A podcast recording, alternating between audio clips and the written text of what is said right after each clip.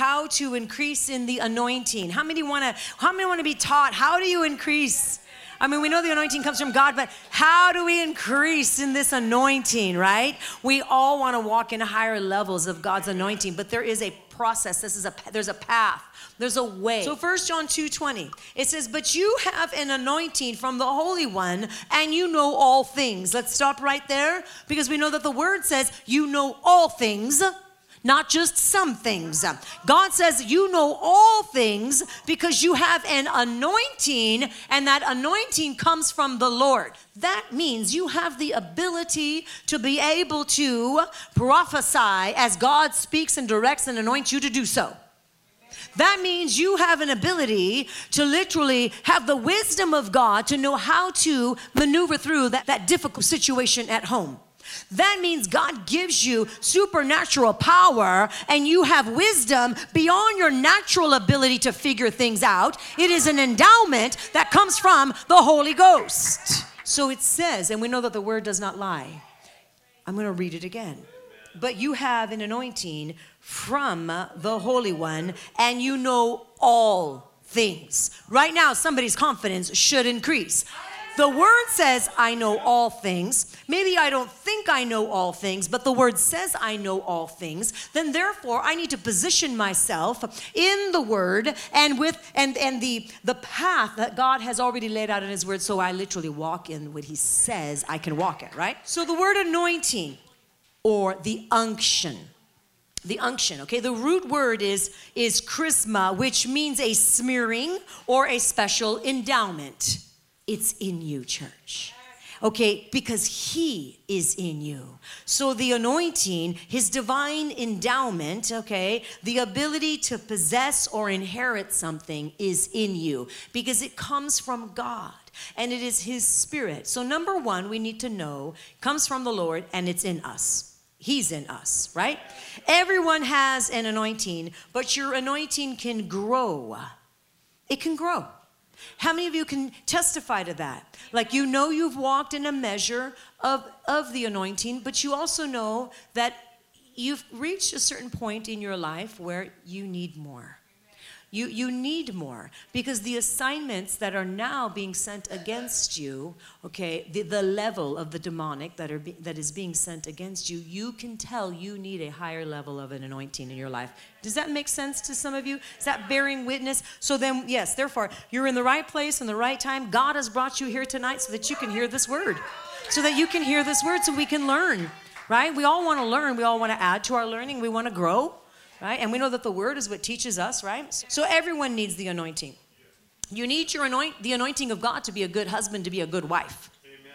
Some people go, Well, I don't need the anointing. I'm not a preacher. I'm not a teacher. I'm not. You need the anointing to just be a good person, to be a good student, to be a good to be a good mother, a good father. You need the anointing to be a good son, a good daughter. You need the anointing of God to be able to take care of your babies in the right way.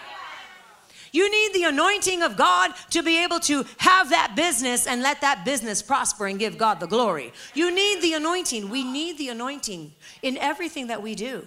Not just if you're a preacher, not just if you are a teacher of the word. You need the anointing because God Jesus said he is the anointed one. And if Jesus, the anointed one, lives on the inside of us, and he says, I want you to receive the fullness of who I am. Therefore, he said in his word, he has put himself in you, his anointing in you, Christ, the anointed one, on the inside of us. There's a reason for it because those powers and principalities that try to come against every single individual. And when you said yes to Jesus, and when you literally consecrated your life unto the Lord and say, Well, I need you more. I want to go deeper. I want to literally read this word. I want to be in this word. I want this word to be on the inside of me. When you were serious and you really committed your life to the Lord and those demons rose up against you, you definitely need the anointing of God to destroy those strongholds and to chop off the head of the enemy because the enemy wants to come and kill, steal, and destroy. But God. Someone say, But God.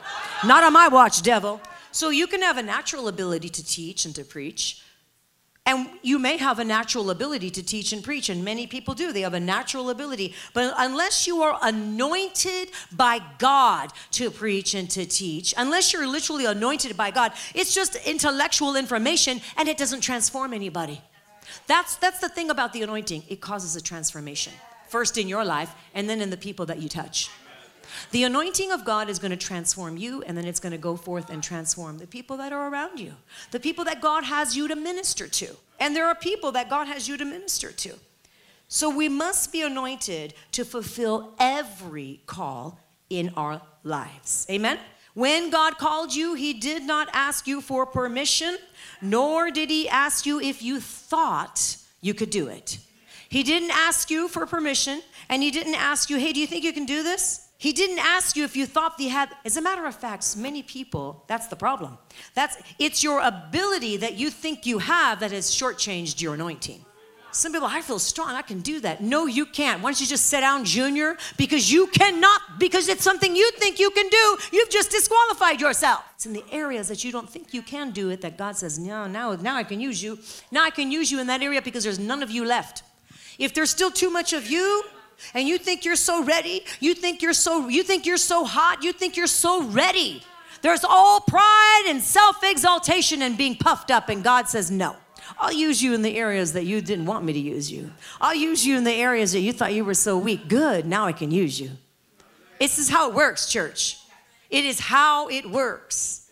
You can think, you can look around, you can go, wow, I know there are people that I know, you can say that I know that are more qualified, that are more, they're, they're more prepared, they've gone through more schooling, they, they, they've got these accolades, they've got all these things. They can do so much better than I can do. What am I doing? How many of you ever feel that way? Wow, do we have a shy crowd tonight? How many of you feel that way? Yeah, I do. Are you kidding? But I know one thing God has called you, God has called me.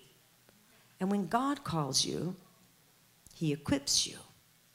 And He equips us in the areas that we didn't think we could do it so that He gets all the glory. But how do we increase in this anointing? We know that. We know that, right? You guys know that part. Let's turn our Bibles to 1 Corinthians 13 13. It says, Now, faith, hope, and love remains. But the greatest of these is love. Love, charity. It means a love feast, okay, which just really means fellowship with the Father. That's really what it means. So the greatest of these is love. Fellowship with the Father releases the Rhema word in your life.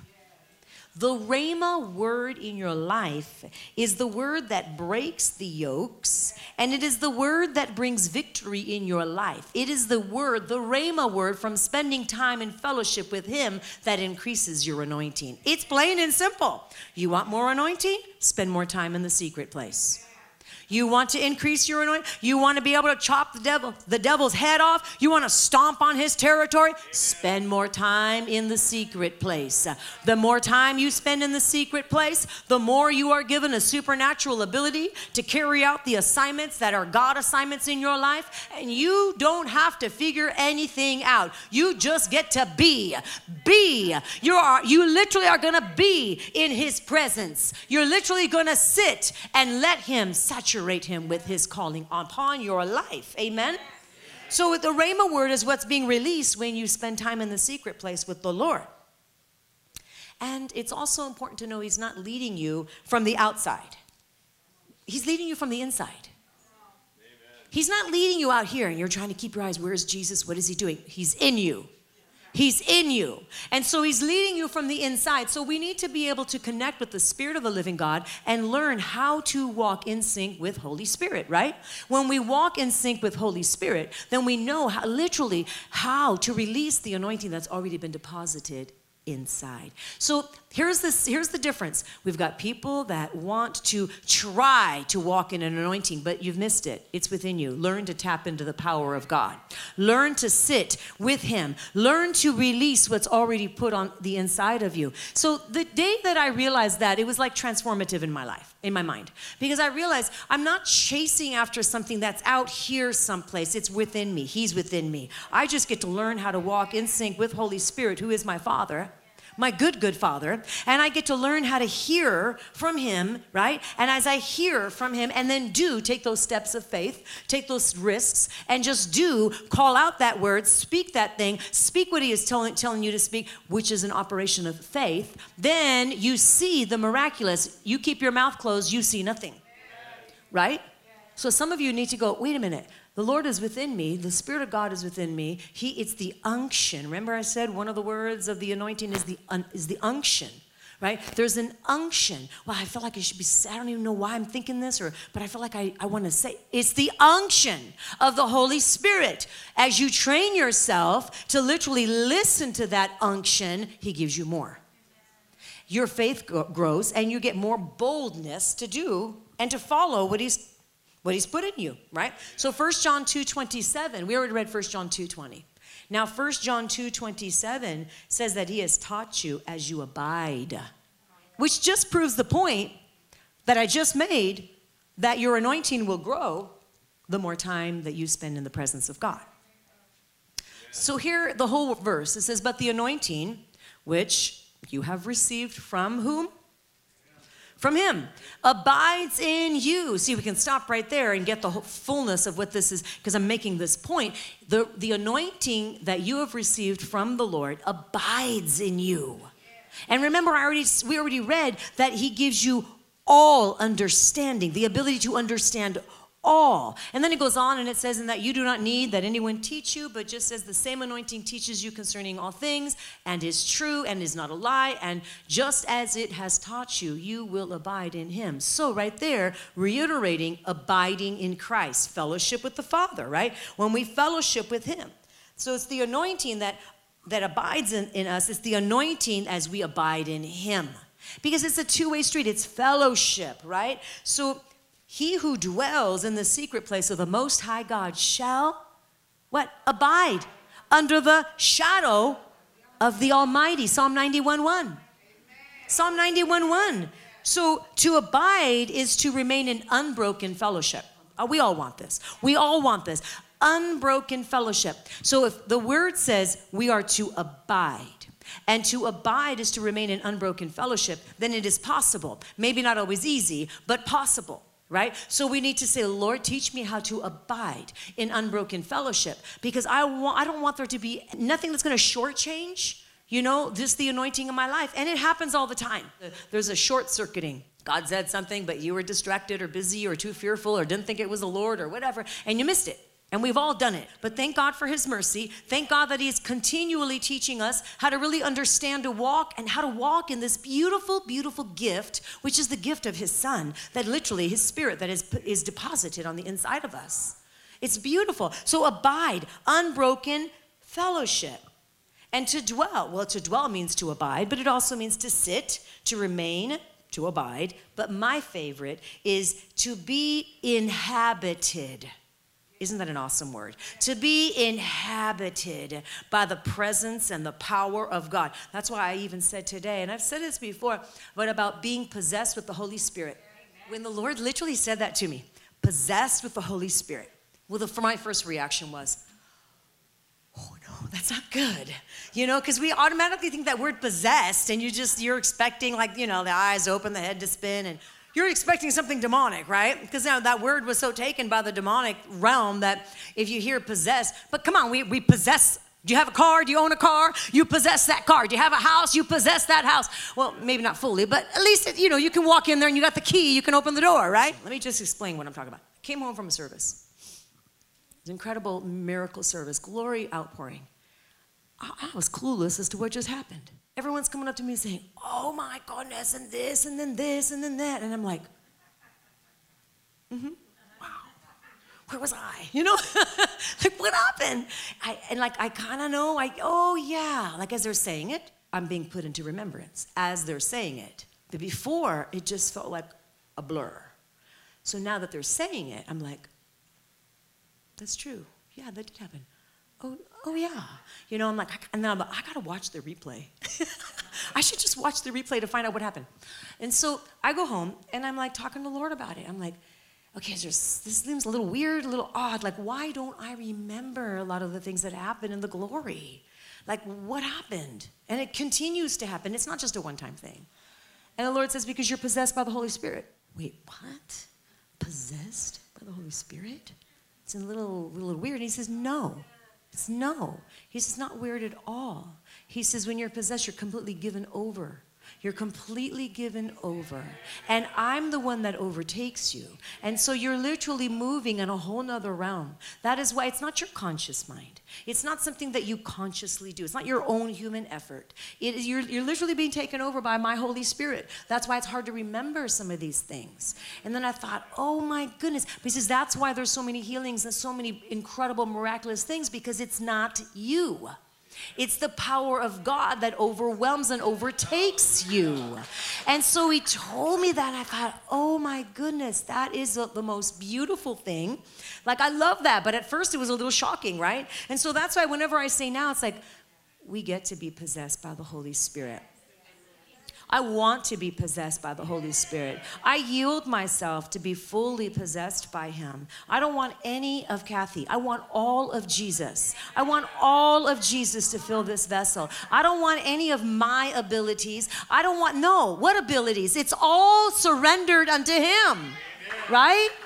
And when you have this kind of a heart, which only He can give, but you can ask for it, then guess what? Things start to change you literally start walking in a whole nother level. But yes, it takes a surrendered heart. So he will lead us from the inside, not the outside. But we have to learn to be led by the anointing and get this, not become a copycat of somebody else.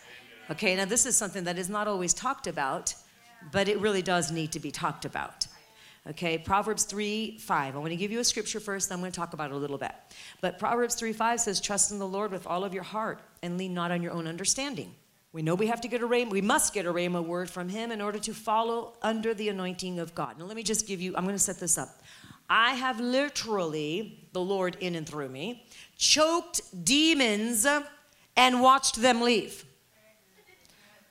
But of course, I had to choke the individual to choke the demons but I had to choke the person to get the demon out. And I've got eyewitnesses here. I have had to hit, not that I've had to, it's just the anointing, it's the unction of God. I've had to hit demons uh, on the person's back and stomach in order for them to be lo- to loose their host. But you cannot make a doctrine out of this. Hearing from the Holy Spirit is the key. And being completely given over unto what He tells you to do is the key. You can't copy somebody else's anointing. You cannot. Do not copy somebody else's anointing. You need to rely on the Holy Spirit just as much as I do. We all do. We need to rely on the Holy Spirit. If you hit someone, which I do not encourage you to do this, but if you just say, I'm going to try and you hit somebody without the anointing, you just might get hit back. Just saying. Warning. I've never been hit back. I've never, never, in the name of Jesus, never have they ever laid a hand. Because it's always the unction of the Holy Spirit that rises up on the inside of me. It is not me. I become a whole nother person. Remember, I was the shy, timid one? What happened to me? Got possessed with the Holy Spirit. It's right, it's true. So the Proverbs 3, 5 and 3 and 5. Lean not on your own understanding. We can't copy someone else's anointing. We have to be led by the Holy Spirit.